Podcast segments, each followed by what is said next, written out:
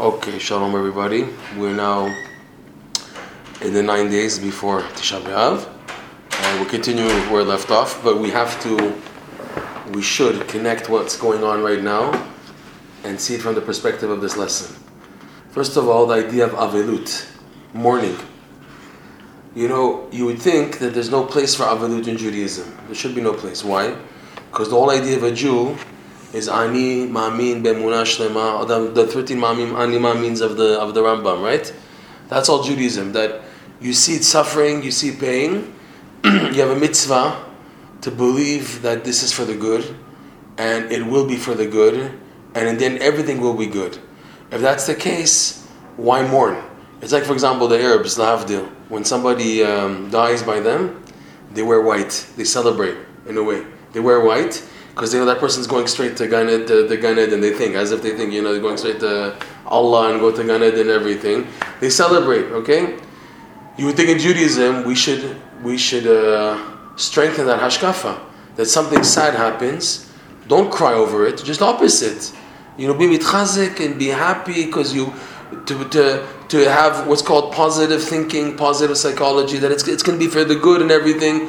Why make a big deal of mourning, right? Like we see that by on a revealed level, we see that by Hilula, the yahrzeit of a tzaddik. We should be crying. Rav Nosson writes, but we're not crying. We're extremely happy. By Rabbi Shimon Yochai's Hilula, we're extreme, all the yahrzeits, even some Chassidim, not really following the Shulchan Aruch. They don't say Tachanun on yahrzeits. You have Chassidim every day. There's yahrzeits. They don't say Tachanun every day, right? That's not in Breslov, by the way. We follow Shulchan Aruch. Shulchan Aruch. There's days which are designated not to tachanun. That's it. Period. Not not not to start making our own uh, laws and Hasidic twists that they call them. So by a yahrzeit of a tzaddik, it's strange. You know, he passed away. It's a loss. It was a major loss. If he would have lived more, what's the loss? If he would have lived more, more Torah, more kedusha, more protection from Israel, seemingly that's all gone.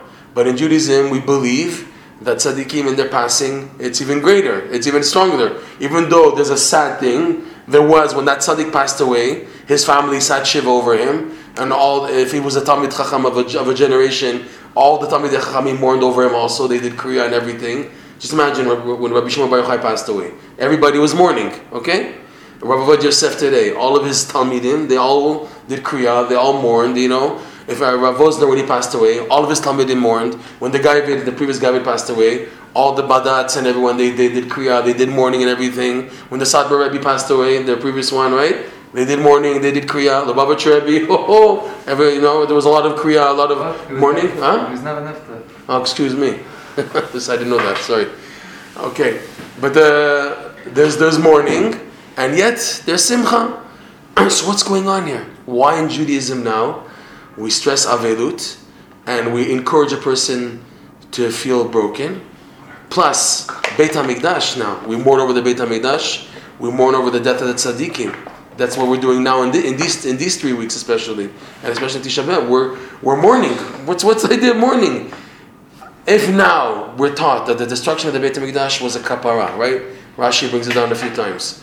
That Hashem, he, who hitzit, Amen Hitzit Esh, he sent his wrath and burnt the temple instead of destroying the Jewish people. So I should rejoice. I said, "Thank you, Hashem! Wow, you know that's a that's a big plus that this was destroyed instead of me." But no, we're mourning. What's the idea of mourning?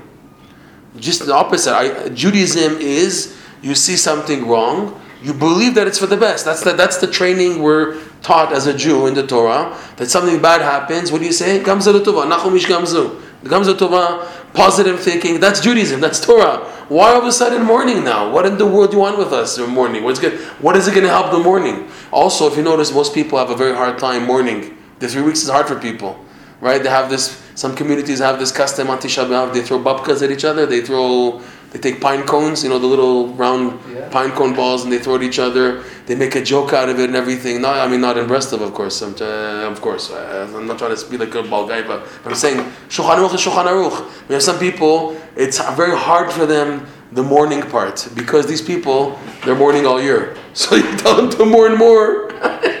they're they're not happy in general. That someone who's happy, really, he can really have a time to mourn. He can express it, believe, believe it or not the time for mourning. Because the true simcha comes out of the morning. Like Rabbi Rabbeinu says in Sichot Haran, Rabbi Nachman says in Rabbi Nachman's wisdom, that a Jew who sets aside time for hitbodedut every day and is able to have a broken heart, if a person is really able to have a broken heart, this can bring him to have simcha, true simcha. And the opposite. In other words, A leads to B and B leads to A. Also, a person now who is with simcha all day, also he can have now the time when, when, it, when it's time to have a broken heart, he can really pour it out and cry and everything and express himself. A leads to B and, and B leads to A, okay? This is the idea of the morning. Fine. But uh, again, what's going on? Judaism is always see something wrong as being good. If Hashem sends you something, it's always for the good. He says in Sichot Haran that a Jew has emunah, his life is his life is really life. But a person who doesn't have emunah, every tiny thing upsets him. Every tiny thing makes him upside down. The person has emunah, anytime he gets hit, he takes it as a kapara as okay, no, uh, this is what Hashem wants of me, and I'm supposed to accept this, and this is for the good, right? That's how we bypass it. That's how we get through it. I just read a story recently of a, of a, of a family. They were living in Katamon. Katamon is now not such a religious neighborhood, okay? But uh, the, when it was 1948, there was the War of Independence, and the Jews living in the old city were exiled, and they had nowhere to go. And many Arabs left Jerusalem, and they left their houses like that. They just abandoned them so the whole neighborhood called Katamon, which is like southern Jerusalem. So the new Israeli government told all these families, squatter, take a house, take any house you want. Just go there and grab a house. So they ran and they all started grabbing houses. Right? Shmuel Shapira, his family took one house. The Borsteins took a house. All these Bresta families from the old city. So there was one family, Rubinstein, They also took a house. They only found like a small room. That's all they had. That's what they got. And um, they when they started having more children, the, the husband told the, the, the wife, the mother, it's not going to be good to raise our kids in this neighborhood. There's all types of secular Jews and, and, and bad people of the streets and everything. We're not going to be able to properly raise our children here. The best place so far is Mea Shearim. But we can't afford Mea Shearim. We can't afford it. So she heard from her husband that this is not good for the chinuch of the children. She said, that's the case, that's the case. And she was like a very good woman, like a very strong, determined woman.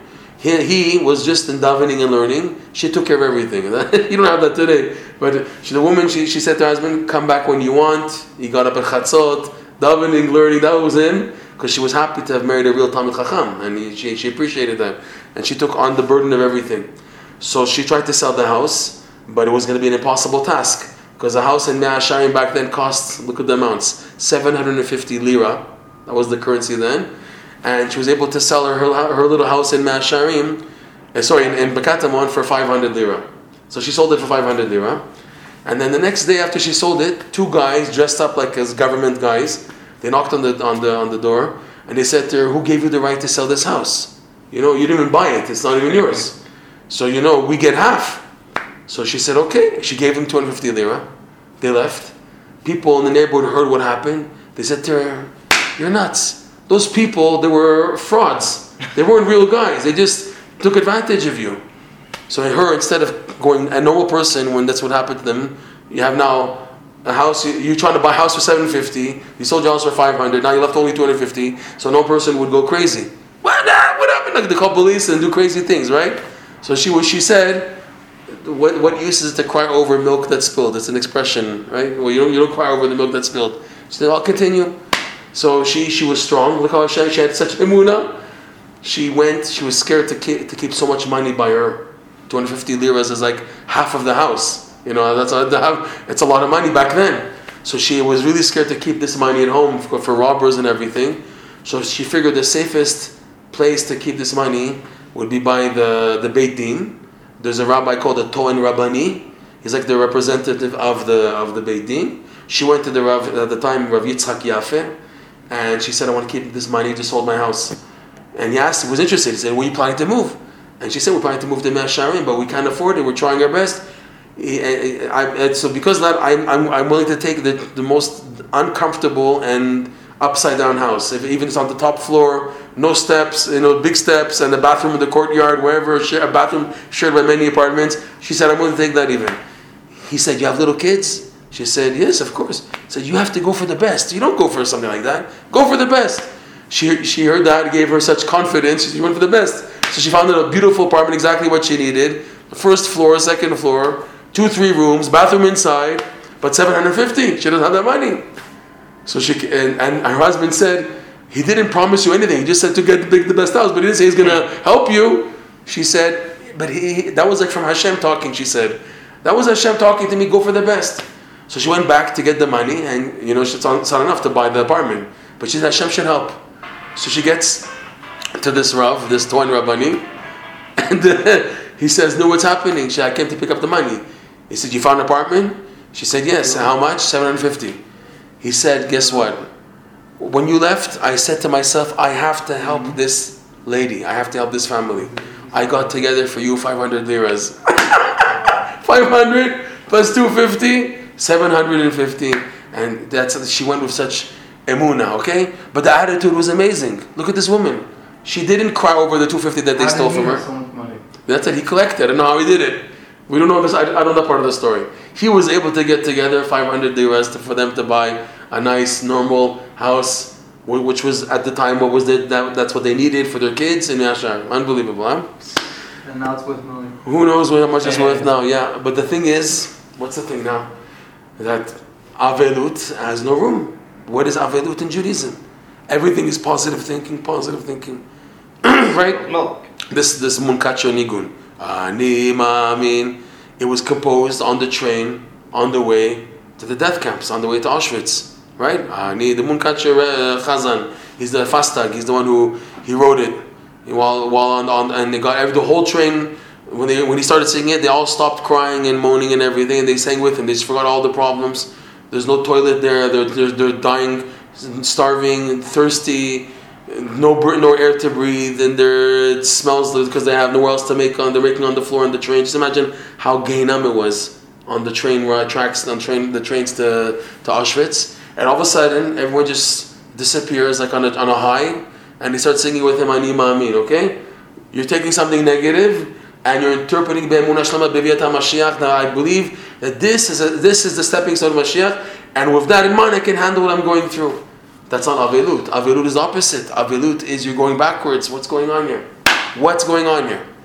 So this lesson beautifully answers it. We didn't get to this. We spoke about in the beginning of the year. We didn't get to it yet where we're holding, but we, we coming up. We're going to be speaking about hitting this bounce, this wall, the prisa, the keter. I'll go over quickly just ideas. He said he started Rabbeinu saying that by doing mitzvot b'simcha, you elevate the holiness from the klipot. You're able to take out the holiness trapped in the klipot and elevate them. Where do you elevate them to? The first set of trio sphirot. They're called netzach, hod, yesod. This is the area of the legs. Malchut of holiness is the kedusha that's trapped in the evil. By doing mitzvot b'simcha, you're able to destroy the klipot, to kill them, like the ktoret, like we said, the ktoret has the same idea, and elevate the malchut, which is the kedusha trapped, up to the leg area called netzach hod yesod. Once that happens, the mitzvah now is arousing. It goes to arouse the whole creation back to Hashem. That's the power of a mitzvah. He says the power of a mitzvah. We didn't get to this yet. This is a. I'm giving you like a preview of what's coming up. the? The mitzvah. What? You have the map? The map. Yeah, here's the map. Right. So malchut is the by doing the mitzvah of simcha. This comes out of the klipot. There's the klipot over here in the underneath. It goes up now. The energy of this goes up. He says it's mitlabesh. It encloses it like a clothing, a garment for netzach hod yesod. All three. So now you have this energy plus three three energy together. Powerful. They go up now to the hand area. Chesed, Gvura. Chesed is the right hand. Gvura is left hand. Tiferet is the torso. So this energy encloses these three. So that's going, it's in, and it's accumulating. The energy of Malchut plus Netzach Hod Yesod is now in Netz, uh, Chesed, Gvura, Tiferet. So it's packed with energy now. And then these three, once now you start using the hands to receive what's called bracha, you start bringing down bracha already. The main bracha is called birkat sechel, intellect, awareness of Hashem. So now everything goes up to connect to keter chokhmah bina or chokhmah bina dad. But in the lesson he says keter chokhmah bina. Okay, it goes up. At this point now, the keter, you can't go past it. In the mitzvah, the energy, due to the simcha, there's simcha here, there's simcha here, there's simcha here, and there's also simcha here. But once you hit the keter, you have to stop. You bounce. And the bounce automatically means it's the opposite of simcha. Because now, if now we're not up, up, up a beat, uh, you know, motion. There's a motion going. That there's a like a locomotive. There's an energy force that's going up, up, up, up, and all of a sudden you hit a bounce, and the bounce is pushing to the opposite direction. So automatically, if, if simcha is causing towards upwards, and now the bounce is going the opposite direction, so that means it's the antithesis of simcha, which is mourning, which is avilut. The idea of, of That's avilut. opposite of simcha? Not mershcher, not atzvus. No, because we're not, we're not allowed to be atzvut. This is in kedusha. It's all the realm of Avilut kedusha. is, is a broken heart. Avilut, there's no mitzvah ever to be sad, God forbid. There's no mitzvah to ever be sad. The broken heart, yes. Atzvut, we're going to go into atzvut today. What, what is atzvut exactly? Atzvut is dangerous. There's no room for a Jew to have atzvut ever chas okay? Keter, you hit the keter, Pictures. and, and you bounce back, okay? He said in the lesson, uh, these three groups, you see there's three, there's three groups, there's three stages.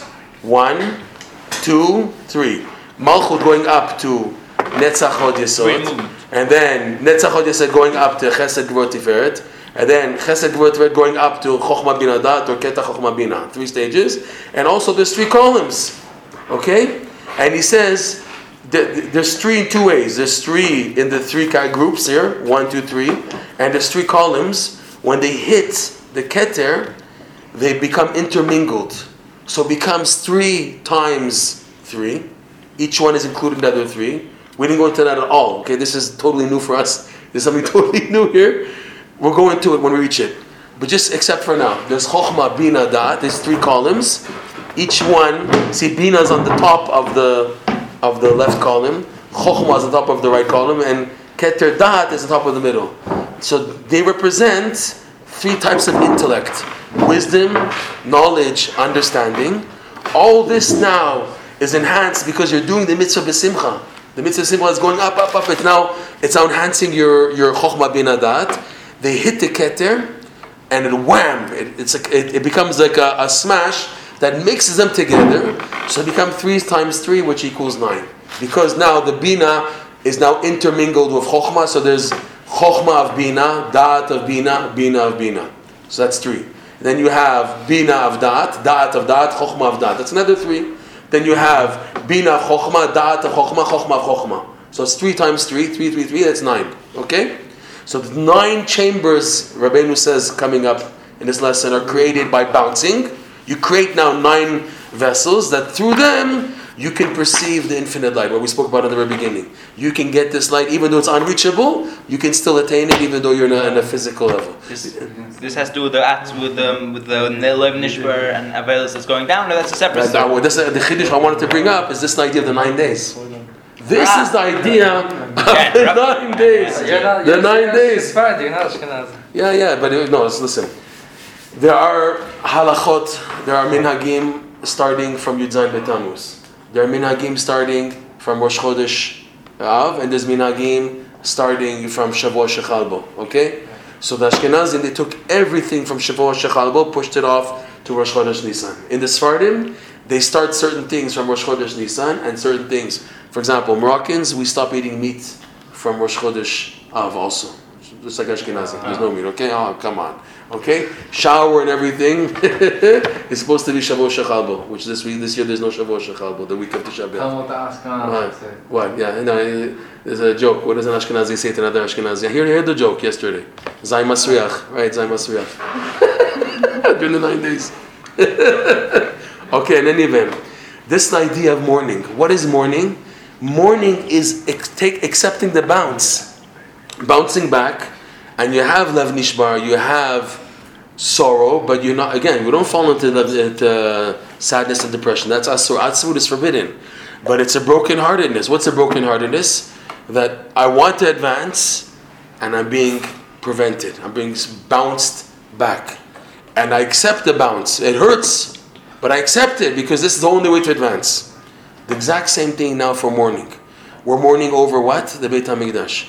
We have no idea what the Beit HaMikdash is. We're all born into Tumat Met. It's the past 2,000 years. We're all born into darkness. Compared to what actual light was there, like the Chazal describe in the Gemara and in the Midrash and in the Mishnah. They tell us what light was there here Tshuva. When you hear how they describe what was in the Beit HaMikdash, you can't imagine how was it destroyed? How did, how did the Jews have such a Yetzirah that after having such a light and experience that they can have it destroyed? There was such, you have to understand, when they entered the Beit HaMikdash, it was like a revelation, a gilui of, of godliness at the highest levels. You know, people woke up. So you can imagine, if that was existing, where was their free will? Where was the free will? There was at such a high level that the Yidden at the time of the Beit HaMikdash, they would walk in, it would change them. It would change them. That was the idea of bringing a Be'emah and the Kapar and everything. The Kohanim are busy doing their things, the Leviim are singing, and the, the Jews bringing the Korban. It's his it's his it's his therapy to get to do tshuva and everything. He walks all this happening for is for him. The Kohanim and everything what they're doing, they're busy doing their stuff. But the Israel is the one, the one who's bringing the korban. He now has the time to oh, well, what, what did I do and this and that, and through his charata and everything, he's a change it to a new person. He has a big light. Okay, we're crying over this being lost. Also, tzaddikim, the death of tzaddikim. What's the death of tzaddikim? It's not just. It's, most of us, we never really had such close proximity to a real tzaddik. We have no idea what a real tzaddik is, what he looks like. You know, we see tzaddikim and rabbis. How much do I miss him? Okay, I, how much? How Rav Nosson, how they interpret it in Breslev, is the light of the tzaddikim is when you learn the tzaddik's Torah, and you get a zap, you get zapped, you begin to see things at a totally different level you feel your Avodat Hashem just boosted 5,000. you start wanting to get up at midnight. You start davening nets. You have all of a sudden superhuman strength to serve Hashem. You start watching your, do Shemata Einayim, Shemata Brit. You start really going at high levels. You start now working on your Sadarim and doing tshuva and all types of things and working on yourself. Again, you have this big, big light that you experience that's pushing you to, towards this, and you feel like you have no more free will. It was taken away. I'm in a big, uh, such a big light of Yirat Shemaim, of Emuna, of Bitachon, and it's a big level. And it lasts for a period. For some people, it lasts for a day, some people a week, some people a month, some people a year, some people a few years. They said about Rav Zusha Anipoli, he was able to continue with his initial light that he got from his Rebbe, the Maggid Mezritch, for 22 years or 21 years. 21 to 22 years, Rav Zusha was able to continue on a high for 21, 22 years, okay? Until it began to ebb. When that light is taken away, so that is like a very painful experience. You have these elders that I've seen in Breslev, 60 years old, 70, 80, 90. By them, when they describe, for example, what it was like in Uman or this and that, they begin to cry. And when they explain the people that they knew, and they say you have no clue what type, what, what level these people are holding at. Rav Levi Yitzchak, I think he said once that he, Rav Levi Yitzchak Bender, sorry, was a Breslover elder who lived in Uman. He explains that once he got up at midnight, they, they, they, they were very, like very amazing. You can't imagine. First of all, to get up at midnight, most people they have no idea what it is. But once you've tasted getting up at chatzot, it's it's a different ballgame. It's a different learning, different davening, a different taste of dveku that you've never in your life experienced. If you have the zchut to, to get up chatzot, and you know what has to be done. You have a seder, tikkun chatzot, hitbodedut, mikveh, whatever, and all these things, learning svarim, gemara, whatever, mishnayot, rest of svarim, going to kibbutz tzadikim, tasting that, it's a different world. People have no idea what we're talking about. It's like a different language. People know what? You wake up in the morning, you go to Daven, you take your coffee, you have breakfast, you go to Kollel, you learn eight hours a day, Gemara, Poskim, you go home, honey, what's for dinner, Mincha Marev, and you go to sleep, and that's life. And then the learning, the Geshmak, is maybe maximum on a Friday night tish, maybe by some Rebbe or or Shabbos Itachdus in Meron or something. That's for people the maximum.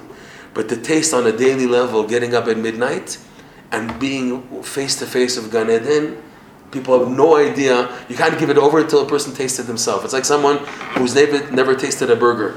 You can't explain to him how the burger tastes. Yes, you have to taste it yourself, man. I can't explain to you. You have to taste it. So too with this idea of chatzot, okay?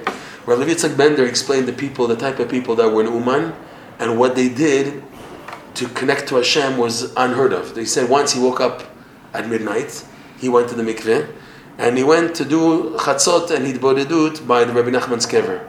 And it was in the middle of the winter, freezing cold, uh, 16 hour long winter nights, okay? The, the winter nights are very long in the Ukraine. You can go up to 16 hours. So he got up at midnight, he went to the mikveh and everything. He went to Rabbi Nachman's kever, and there was snow piled covering the entire door entrance to the kever. Back then, there was an old wooden, uh, uh, stone-built house of Rabbi Nachman's kever that his second wife built from 1810. It was standing from 1810 until the Nazis blew it up in 1941, 1942. so he had the key. He went. I think it was Rabbi Yitzchak, by the way, or he's telling the story of another Breslover who, who did this. he gets to the kever. There's snow piled up, and he said to himself, "Oh God, it's a lot of snow to get rid of, to, to move." So he started moving the snow, and all of a sudden he sees, while he's moving the snow, the snow is, shh, the snow is moving. The snow is moving. he moves the snow. There's somebody underneath the snow. There was a Breslover who came. He didn't have the key. So he waited there and he started doing his hitbodedut. And he got so connected at midnight, he didn't pay attention to the snow piling up on him. In, in Ukraine, the snow is very harsh. It's like like New York now, you know, little flakes once in a while. It's it comes shooting down. I've had that happen before. A Ukrainian snowstorm is like the worst. If you want Gainam of Shelig, I think it's a Ukrainian snowstorm, okay? It's crazy. It comes, and when there's wind, wind factor, and it's piling down. So he just started his devotion, got so connected, he didn't pay attention to the snow piling up in him, and it piled up and he was under the snow. I guess he had some room to breathe and he was talking, I don't know exactly. And, and then luckily when Levitza came, he started to take moving the snow. He said, I got it moving, the snow's moving. Unbelievable.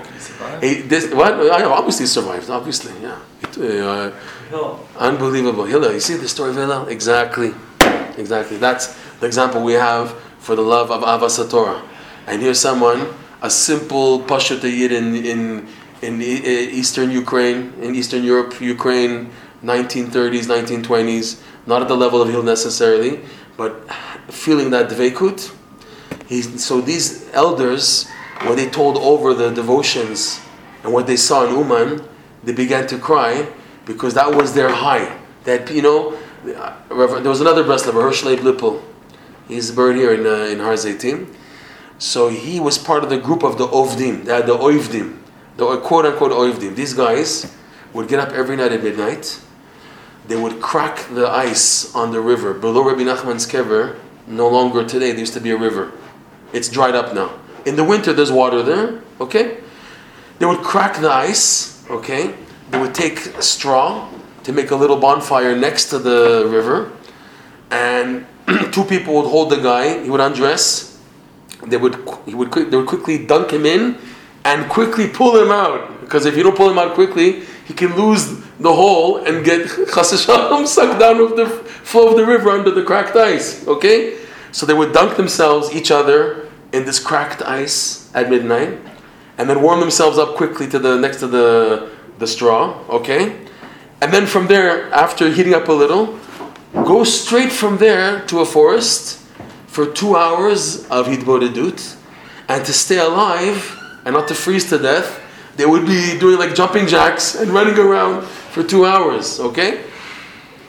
You hear this, you say that's absolutely crazy.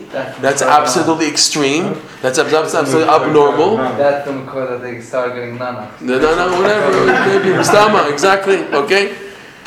But, but these people, they would do two hours of Bodadut on one line of Likutei Moharan that they learned during the day. The day before, they would learn one line of Likutei Moharan, and the guy giving the share, his name was Rav Getchis, Baruch Getchis. He would bring all the Gemara and Midrash and Zohar and everything you needed to know on that one line. And they would learn it in like for two, three, four hours straight. And then they would do Hitbodedut that night for two hours to ask Hashem to come to the ideas mentioned in this one line. okay? We have no idea. And they would do that. Then and then from there they would go to the klois and they would uh, the, the tzion one hour would do by the tzion tikkun aklali whatever, and then go to davin and nets. Okay, this type of people, and for them that was normal. for them, that was acceptable. Us we hear that and say no way, no no way. So when the elders of Breslov would remember these type of people, they would cry. Why would they cry? Because they knew that these people were running on a different type of fuel. You have people running on unleaded, leaded, solar, you know, all types of different fuels. They were running on nuclear, nuclear uh, atom bomb uh, fuel with these people. They were on a different fuel level that they were able to do this. You know, it's not just in Breslov, but you have all these stories of, of tzaddikim, whether it's the Litvish world, the Hasidic world, the Mesirat Nefesh they did to, to serve Hashem, and you say today we don't have that at all. What were they running on? They were running on a light which we don't have today. Okay? That's the Khurban. That they had access to this light that led them to do like that. And it was normal for it wasn't considered too much. For us it's too much. Someone today does that, that, that, they'll, they'll kill themselves. I remember in Masharim, there was a young boy. I remember him clearly, 13 years old. He started to fast from Shabbat to Shabbat. Okay? And he died. You die. He died like a year later. He was fasting from Friday to Friday, from Shabbat to Shabbat. Took upon himself all these crazy things and davening all day and, and this and that. You can see he was on a high, and it was uh, you can see it was like a neshama, but it didn't last. It doesn't, doesn't work out today. He died. He died from malnutrition and everything. He, he killed himself. 13, 14, 15 years old. Lasted like a, a year, two years. Okay. Uh, Breslover, yeah. Unfortunately. to such a. Today, that's considered ribur. That's what I'm saying. Back then, when you heard these stories, and the people didn't die the next day, they did this for weeks and weeks and months, and it was considered normal for them. Okay? What are they running on? Shalom. What are they running on? They're running on a different level of fuel. This is the light of the tzaddikim. This is the light of the Beit HaMikdash. Okay? This is when this is taken away. Someone who experienced that or was facing, seeing such a thing, he compares that to what he has now. It's like the Gemara says, you had when in Beit Sheni, when the Jews came back from from Paras and Madai and Bavel, they came back from the 70 years of Galut to the second Beit HaMikdash. The elders were crying, and the young people who didn't see the first temple, the elders who who remember the first Beit HaMikdash, were crying. The young people were born in Bavel, and they see for the first time when they left the Beit HaMikdash, it's like a Baal Tshuva coming to the Kotel, you know, for the first time in his life. La la la, uh-huh. la la la la, you know, he's flipping out, right? Because this is his first experience to light. The old elder people, they were crying, the Gemara says. Why were they crying? Uh-huh. Because they saw the present Beit Beit Sheni, they compared it to what they saw. I saw what a real Beit HaMikdash is. When there was, the, you know, it says in the second Beit, Beit HaMikdash, there were things missing. There wasn't the full. It wasn't the full. The full show. There was the the shamir, the shai, the the shamir was missing. You know, there's certain things. The the aron hakodesh was missing. You know, there were things. That there were things that, that were that weren't there in the second bite. So it was an extra light in the first bite. So when the elders came, they said, "This is not like what was the first bite." They started to cry. Why are you crying? Mm. Because they tasted something more powerful. So why cry? Be happy. You know, be, be positive. At least there's a temple. They say, I'm, I'm happy. But, like he's saying in this lesson, the way to experience true simcha is there has to be a bounce. There has to be an avelut, a bouncing back.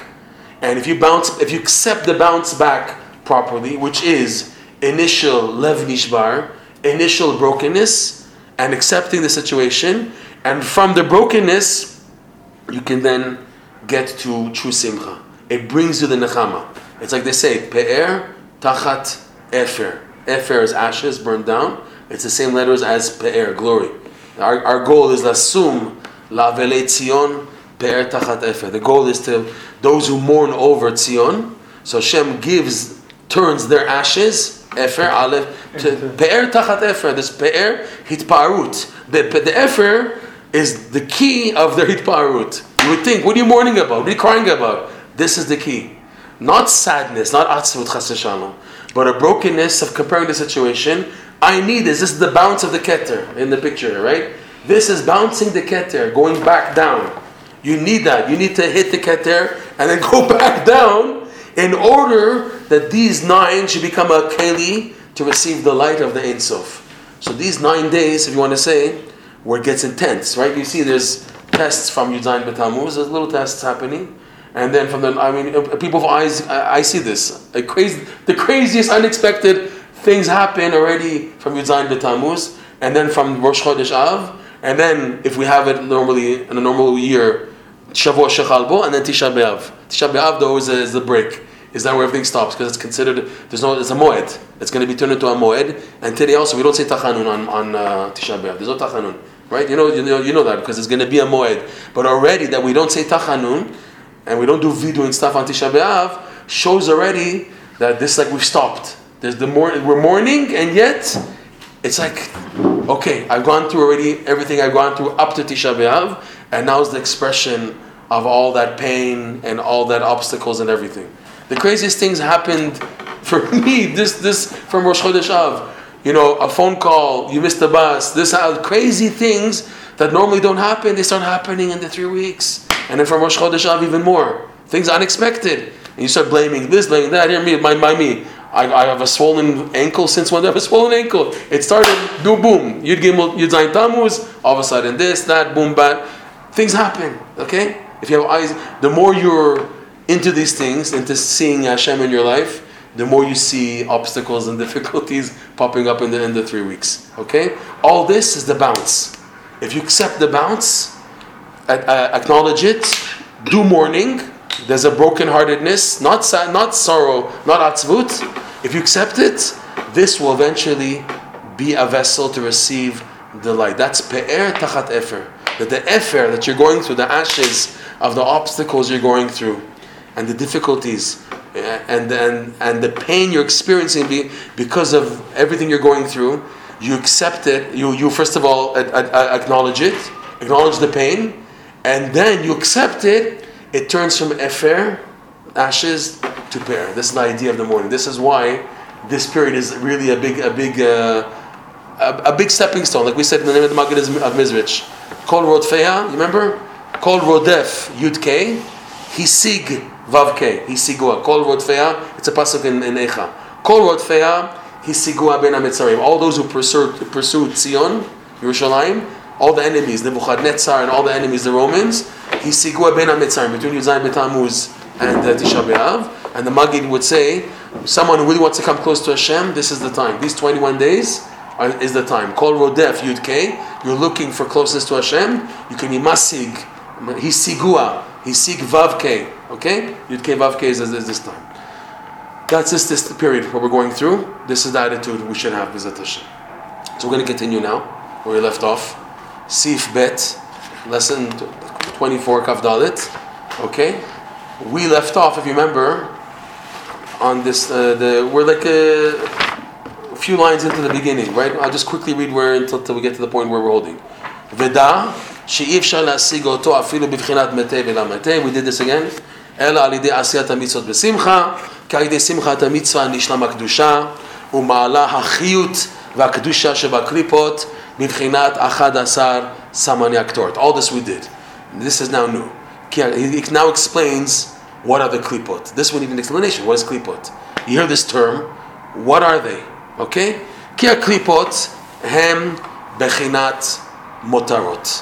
The translation of the word klipa literally is a peel, like an orange peel, a banana peel. What is the purpose of the peel?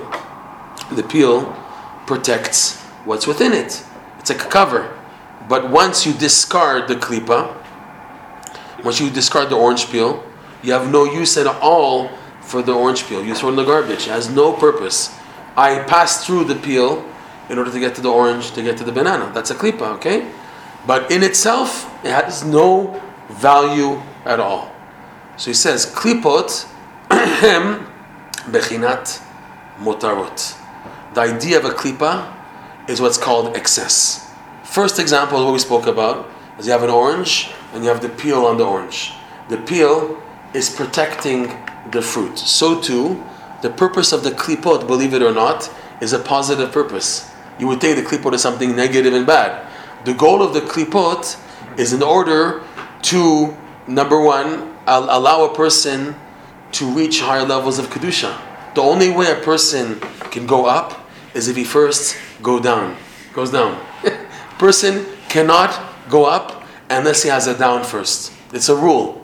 All the tzaddikim, you see the Chafetz Chaim smiling and everything, they don't tell you about his downs in life. They just tell you about the good things he did and he was such a tzaddik and everything. But they don't tell you the hardships and the aliyot and yeridot he Avodat Hashem. That they don't tell you, okay?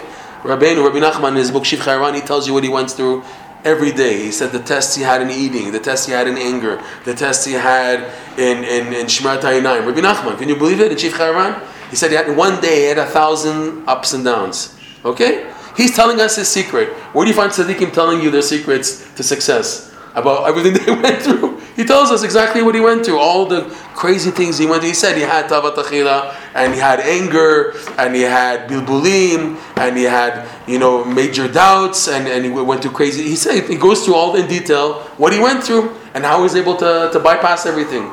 His determination to, no matter how much he fell, even in one day, to keep on getting up and starting again. He would start again, he said, in one day, hundreds of times.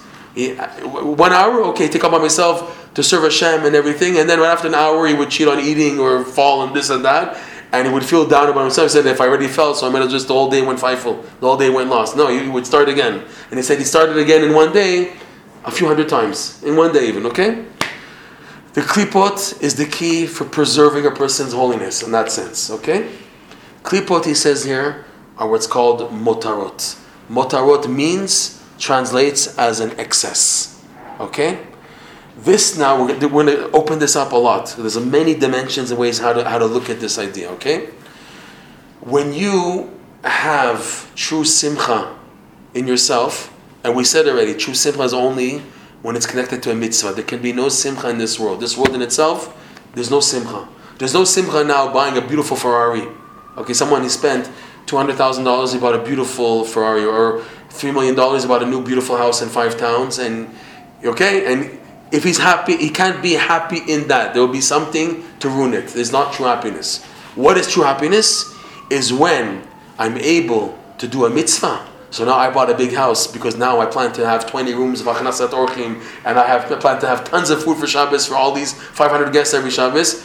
That brings true simcha now. I, I bought the house for, for the mitzvah and I'm, I'm not trying to play a game. I'm sincere, I'm honest about it, okay? Simchat ha-mitzvah, when a person has true simcha, and also when he has nothing. How could you be b'simcha if you have nothing? Because on you, you carry a few mitzvot wherever you go. The one big thing is that you have a Brit Milah on you. Like David Melech said once when he was in the shower, how can I be connected to the God when I'm in the, in the bathing? I have no mitzvah, I'm naked. No tzitzit, no tefillin, nothing. So remember that he had a Brit Milah. So you think, what we do? Brit Milah was done when I was eight days old. What does it help me now? The idea of a Brit Milah is every second that you have a Brit Milah on you, it's a mitzvah. You hear that? Unbelievable. He says, Rabbi Nachman, lesson 23, It's a pasuk, right? Kol Yisrael yesh chelek l'namar she'ne'emar v'amech kulam tzadikim. So Rabbi Nachman says, every Jew is called a tzaddik by virtue of having a brit milah. You hear that? By virtue of having a brit milah, even if a person is the worst person in the world and he pogem and he's pogem by brit even, but the fact that he has a brit milah on him and he didn't even do it, his parents did it. Okay. It wasn't his doing even. That is enough to make a person to feel connected to Hashem you can have what's called simcha on this mitzvah that I walk around with a brit milah And also the mitzvah that like we said, the the biur halacha, the very first biur halacha in the Mishnah Berurah says you just think of certain aspects of Hashem, it's already credited to a mitzvah. You have six, no, no, six of them, right? In the first biur halacha, right? Yeah. You have simchat mitzvah with you. Simcha is inside of you, okay? Motarot is when a person feels unsatisfied with himself and he feels his satisfaction will be fulfilled elsewhere. The grass is greener on the other side. Per- this is the idea of addiction, by the way. A person feels a drive to eat that donut. I feel the drive to smoke that cigarette, alcohol. I have drive to be pogem babrit, the drive to, to, to see a certain movie, whatever. The drive that a person subconsciously, he feel I have to do this. He goes outwards to try to feel satisfaction that's motarot, excess. It's not inside of you. Motarot means it's outside of the person, and he feels my satisfaction will come if I run there. Guess what? He says these are these are empty. This is totally empty. He's to say It only leads to sadness. It doesn't lead to satisfaction. There will be no feeling complete and satisfaction in life, no joy, no contentment. Just the opposite. It makes it even worse. When, when, you, when you're in line in the buying groceries for Shabbat and you see that chocolate bar, you don't need the chocolate bar, but you buy it anyways, okay? You eat it, you gulp it down, and afterwards you don't feel good. You feel bad. You start screaming at somebody and this. You know where? Why, why am I like? What is happening to me? All of a sudden things happen. You know that's because the chocolate bar that you had. You didn't eat it. Once a person opens himself up to motarot, he now accesses himself accesses himself to the klipot. They have now access to him. Why? Because he didn't feel sipuk, which means satisfaction with himself. When a Jew experiences true, true simcha, he has no need for ta'avot. The idea of addictions, right now they have all these things on how to control addictions and everything. The backbone idea of controlling them is a person has to train, they train a person, that's the idea, of having self contentment. When you reach a level you're happy with your connection to Hashem, you feel no need for anything. When you're on a high with Hashem, you don't feel a need for anything outside. Everything's here.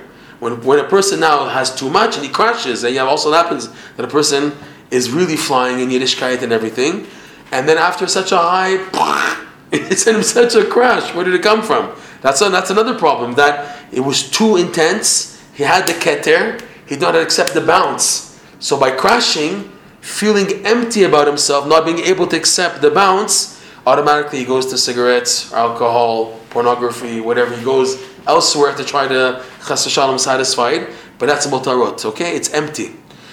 Number two, another point is the klipot themselves have no kedusha at all in them whatsoever. Whatsoever.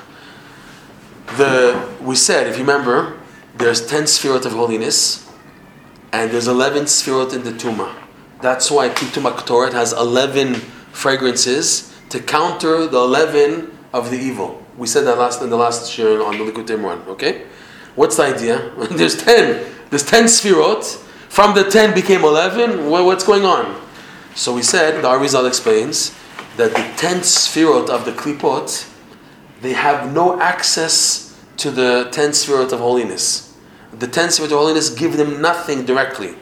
So what has to be done from the last sphere of kedusha, which is malchut, which corresponds to chelbena. Chelbena is the bad smelling fragrance of the of the eleven fragrances of the Torah, Okay, from the chelbena, which in the whole there's a holiness part of it, but there's the bad smell, becomes number eleven of the impurity. Levona, levona is from the chelbena. Look the same letters. You see that? In Chelbena you have levona, which is frankincense. Frankincense is not one of the ten sefirot. It's called Makif. The says Makif. The says this is why all sorcerers, all witchcraft, all idolatries, even the Christians when they have their Torah that they wave in their, their temples and everything, they all use Levona. The Arizal points out. All the witches, are, when they make smoke and, and, and and incenses and fragrances, they all use levona. Levona in English is translated as frankincense. Okay, it's called levona.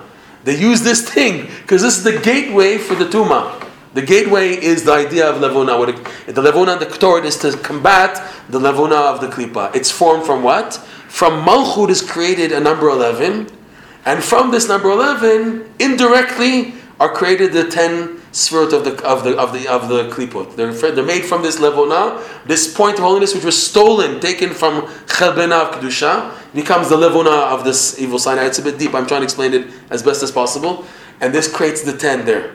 What's the idea? These ten sfirot of the impurity, they have no kedusha inside of them whatsoever, as opposed to the ten sfirot of holiness, chesed, gvura, tiferet, netzach, hod yesod, etc. of holiness. They have inside of them kedusha. The Kedusha is in the Sfirot, okay? The impurity, they have their borrowing light from number 11. Levona, the corresponding of Levona and evil, it, sh- it sheds its light into the chesed of the klipa, the gvura of the klipa, but they have nothing inside of them. As opposed to Kedusha, the spirit of holiness, the Kedusha is inside. This is the lesson of life. Holiness, Kedusha, of a Jew is in here. It's in, you have to go far. When, you, when you're looking to connect to Hashem, it's not going to be far. It's it's accessible. It's putting on the tefillin. It's keeping Shabbat. It's the tzitzit. It's things which are within your reach. But the person says, no, no, I have to take a vacation. I have to go all the way to Maui. I have to go to Hawaii. I need to, I need to vacation. I have to buy that big house I don't have the money for. And I have to do this. I have to do that. I have to buy this cigarettes. I have no money right now in my pocket, but I have to get that chocolate bar. Whatever a person feels the need to fill himself up is, is there.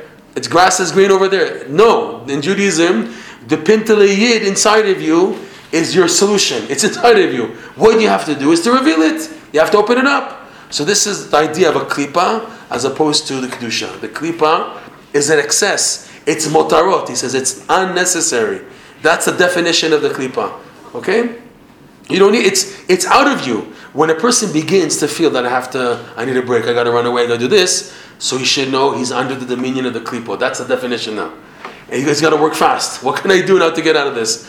The, the way to get out is finding simcha in, in myself. How can I find simcha? I feel empty now. So something crazy happens to you now, and you can't think. You can't. You can't even be positive. What do you want? So a person has to take a break. Yeshivadat. That's the ideal. uh, it's the ideal scenario to, to, to have some calmness. To just you know stop, take a break, breathe in, take a deep breath. To do like this type of meditation of breathing, and then to reconnect with uh, with, with oneself. The, when, when a person has an attack and he feels he has to run to the klipot to try to get satisfaction, it's like he has this burning. It's not stopping. It's a fire, fire burning within him, and I have to do something. I have to do. I have to do something crazy with that, right? Uh, if now a person stops that, he's able to stop that by just wait, wait. Before going to do that, let me just take a break. We said we said in the last class, I think, about Aaron. Remember we went. Did we go into this about the Chet again? the, Zohar, the Zohar says, how did the act of creating the golden calf succeed? Because the Zohar says Aharon received the gold directly from the hands of the Erev. We went into this, you remember? Right? It says the Zohar, it's the- Rabbi Nachman lesson 22 goes into the Zohar. The Zohar says, if after receiving the gold from the Erev Rav, Aaron HaKohen would throw it on the ground and then have picked it up, Lo haya matzliach uvda bishada. This act of the golden calf would never have happened. If there was a break in between the receiving, the energy, they had, they had their evil energy, evil intent, and when they took off the gold, the bracelets and the earrings and the nose rings, whatever they took off their Rav, and they gave it to Aaron, they gave it with the, with the energy in their hands. If now after, it connects to our lesson about the hands also, by the way, which we didn't go into yet, the idea of the, of the, the bracha, the, the yadayim.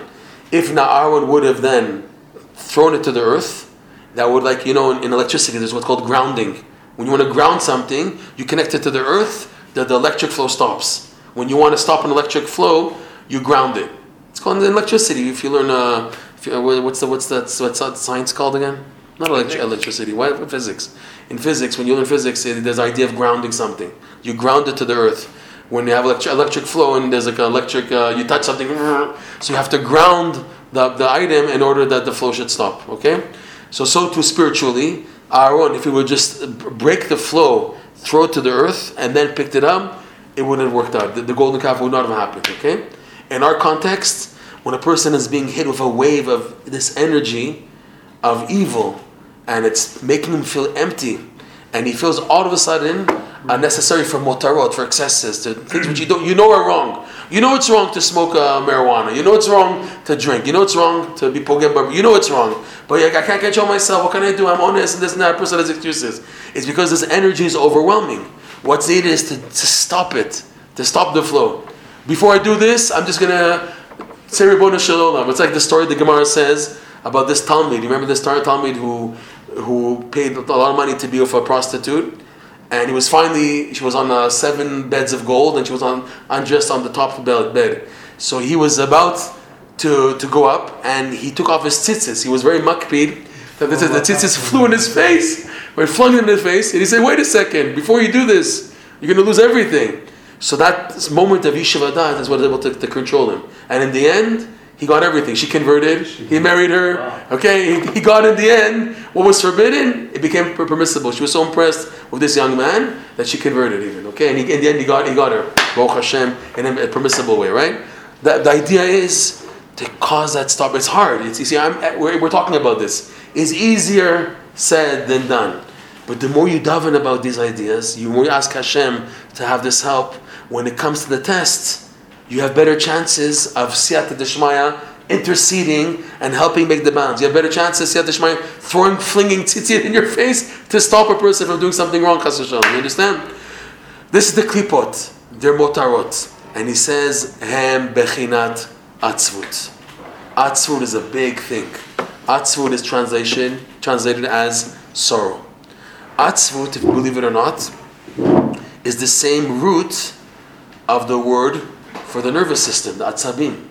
The Ramban is the one who brings this down, brother. The Ramban, he says, Yesh mi shomer. There are those who say that the atzvut and the atzabim, which are the nerves, he says, coming from the brain, and he said the shidra, the spinal cord.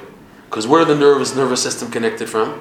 Where the, all the nerves in the body? They come from the brain and the and the spinal. That's why it's God, God forbid somebody gets shot in their back in the the spinal cord. So they, they get paralyzed, quadruped, you know, all this, this Shemarach and people had all these things that they got an injury in the spinal cord. The nerves are cut. That's it, finished. Okay, nerves and atzabim are connected. In that, this is the, this is the chidush. Rabbi Nachman teaches why that simcha is the biggest refuah. Simcha is the biggest refuah. Why? Because when a person is sad, the opposite of simcha, atzvut, it has direct detrimental effect on his nerves. Okay, that's why a person is sad, gets depressed.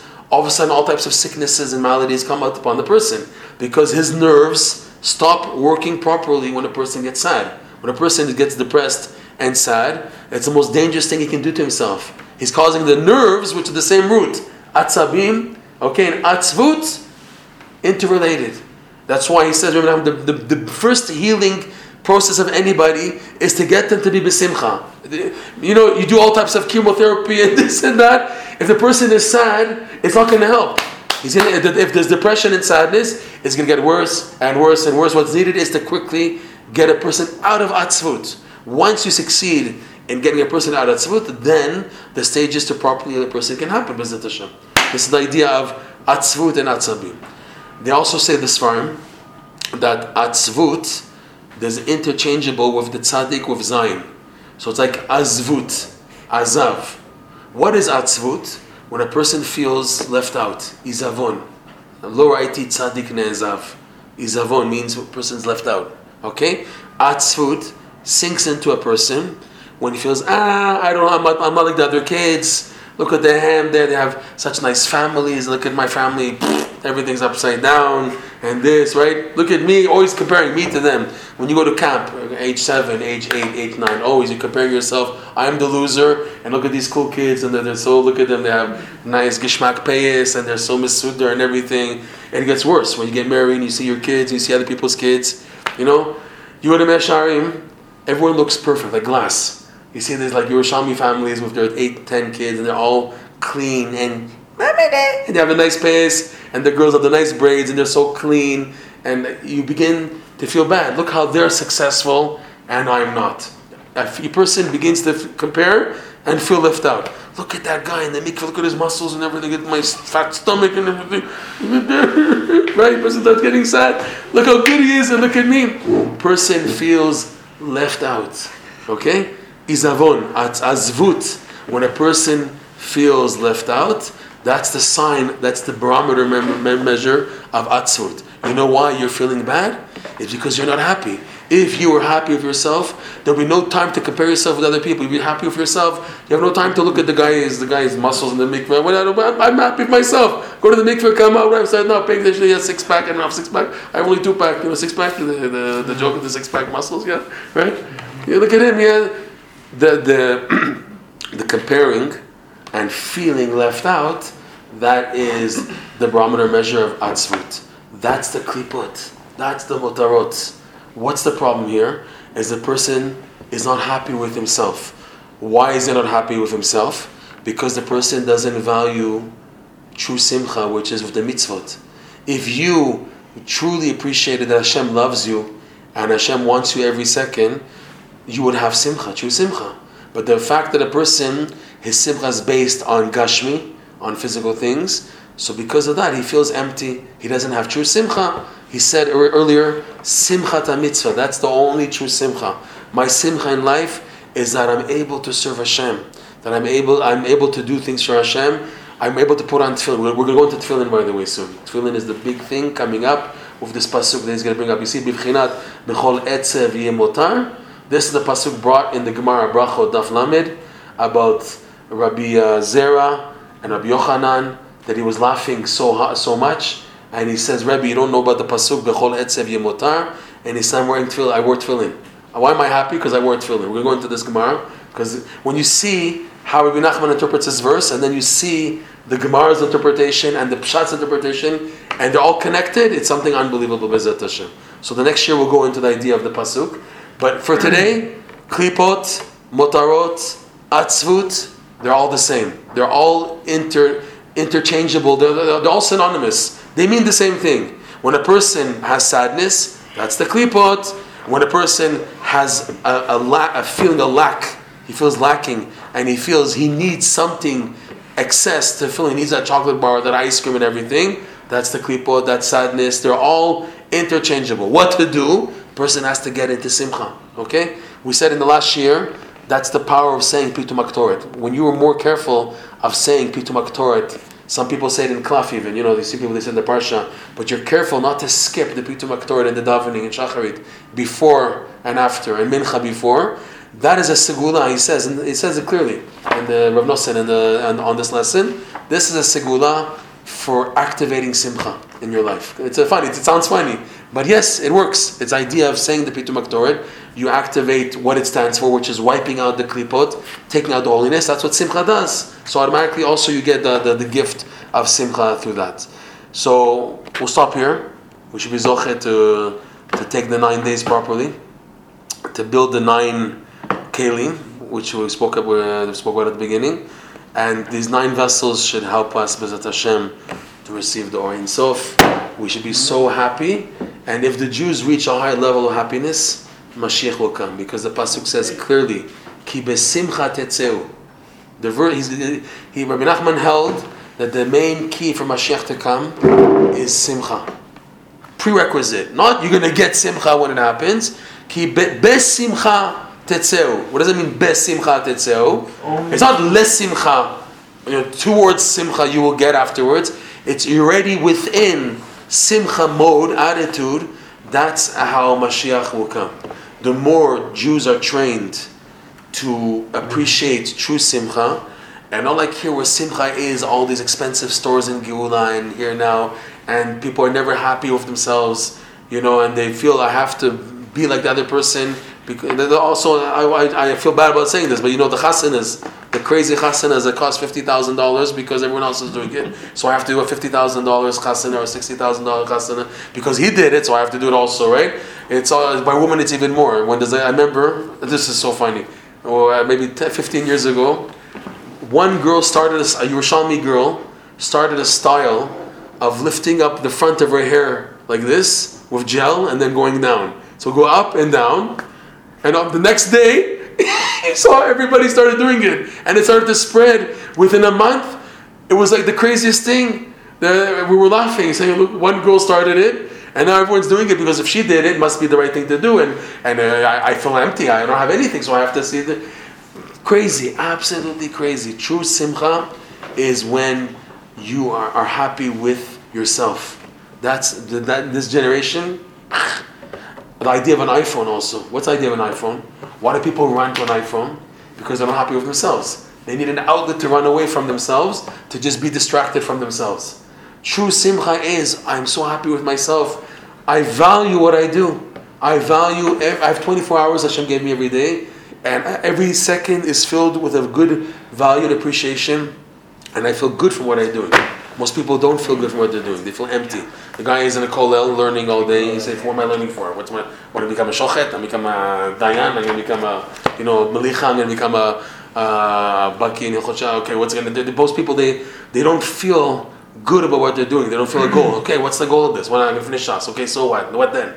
Even in that, a person needs training to be a besimcha and appreciate what they're doing. We're to see the biggest expression of appreciation, feeling good about yourself, is putting on tefillin. You're going to see coming up in the Gemara. We're going to bring that the tefillin is a gift. It happens every morning. Every morning, even at Shabbos, you know. Shtreimel become tefillin. You know, Shabbos, we have a Shtreimel, okay? This is, that's a joke. It's a joke. but every normal day, Tisha B'Av, they take away the tefillin. You notice that? What's what's the thing taken away on, on Tisha B'Av? Tefillin. In the afternoon, we put on the tefillin, right? And that's that's the thing taken away to make us work harder to realize what we're what's what the, our source of simcha is taken away in order to recognize what's going on here because you need the aveilut in order to appreciate the, the simcha afterwards, right? But the, the fact that a Jew is able to put on tefillin every morning, like the Gemara says, tefillin kamanachna. I, uh, Rabbi, Rabbi Zera said, Rabbi Yochanan said, I'm uh, sorry, Rabbi Yochanan, Rabbi Zera. I'm trying to remember who the Rabba, sorry, Rabba, the teacher of Abaye, and Rabbi Yochanan. They both said, I'm putting on tefillin. And for every Jew, Rav Nosson brings this down. This is one of the greatest simchas of a Jew. That's why it starts in the beginning of the day. In the, the beginning of the day, we put on tefillin. Netz even, even before the day starts, to get the right footing of simcha in the beginning. That's my simcha. That I am connected. The idea of tefillin on the arm, tefillin on the head, that means everything I have inside of me, it's connected to Hashem. That's the greatest simcha. We'll go into this Bezat Hashem the next year, Bezat Hashem. All right, Chazak. Can I ask a question? Of course, and, and it's being recorded. It's okay. Um, yeah, I feel like you get up 7 o'clock in the morning, so how am I supposed to get up at? Like, it doesn't. It starts by davening for it, and and knowing the value about it, reading stories about Chatzot and what happened. Tzaddikim who got up and, and the importance of what you can do at Chatzot. Reading about it. There's a prayer in the Kutei Tfilot. It's called prayer Pechet Pach. Pe Pe Hey. Sorry, Pe Hey. 85. Prayer 85. So start saying it, and learning lessons that are connected to it. The Torah Samech Zayin Tinyana. When you when you learn about it, you begin to appreciate it more. When you, hear what, it does, what what what Chatzot can do, the Rav Chaim Vital says, learning one hour of Torah after midnight is like a few hundred hours of Torah study during the day, and then one hour of Torah study after midnight Friday night is the spitz, is like a hundreds of hours of Torah study during Shabbat, and uh, Torah study on Shabbat is a few hundred hours greater uh, than an hour of Torah study during the week. Okay, hear that? Hear that? Well, Yeah, yeah, yeah, but then it's Tish time. Then- Tish time, exactly. So the breast of Tish is to go to sleep. what can I tell you? That's why we don't have we're called Toite Chasidim. We don't have a living Rebbe, so we don't have to go to Tish. So we can get up for Chatzot. Wow. You got it? It's a different world. And, Call and the where is bet the. Huh? where The is bet and a tish. The red, the, the bed and the, the the, the, bed? the, the Where is where is this um Raham Baban of uh, It's Havavan Which, why, why, what's that? of uh, Atzves and It's Havavan? Uh, I saw it.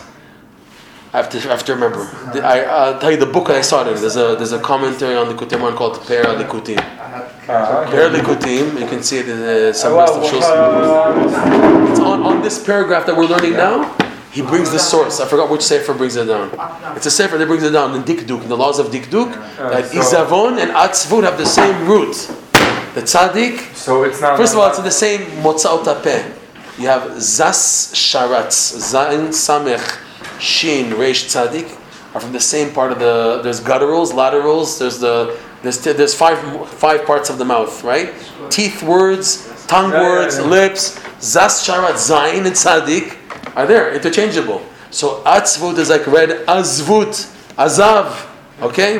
And the verse says again, Lo ra'iti tzaddik ne'ezav. I've never seen a tzaddik who's ne'ezav, which means ba'atzvut. If you see a tzaddik, it's because he was matzliach to mitgaber, to be besimcha always. You hear that? You hear that, man? That's unbelievable. That's unbelievable. How. Unbelievable. And if you see someone that's always sad, then There's a problem with it's him. probably not a tzaddik, right? Or, first of all, maybe he's showing himself that he's sad, but he's really happy. He said about himself, Rabbi Nachman, that us descendants of David HaMelech, we walk around with a very sad expression. But don't learn from me, he said. He said about himself, Rabbi Nachman, he had a sad expression. He said, but don't learn from me. His uncle, Rabbi Baruch HaMeshach also walks around with a sad expression. Don't learn from us. We're doing. We're sad because we're busy toiling to make new pathways for the for the Jewish people to, to follow. But you guys, you have to show the expression of simcha, okay? So sometimes you have a person who looks sad, he might be really happy, you don't know. But if he starts doing things which show you that he's sad, Oh, then you know he's so sad. And you knock him out you knock him out, man. job. Right, Chazak.